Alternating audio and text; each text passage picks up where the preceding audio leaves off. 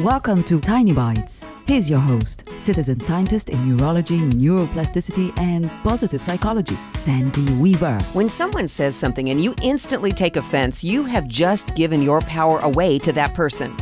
Wait, what?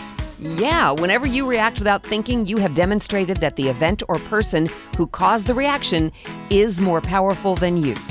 Let's say you always get mad when you're driving behind a van or truck. Why wouldn't you be mad? After all, you can't see through the vehicle in front of you and you feel boxed in. Does the driver of the other vehicle even know you're angry? No. Would they care even if they did? No. Why should they care? After all, they've chosen the vehicle they need to carry the things or people they need to carry. Their vehicle choice has nothing to do with you, and your anger has nothing to do with them.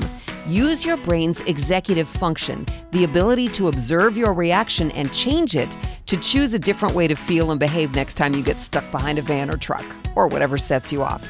Play with this technique and see how powerful you feel now that you're the one in charge of you.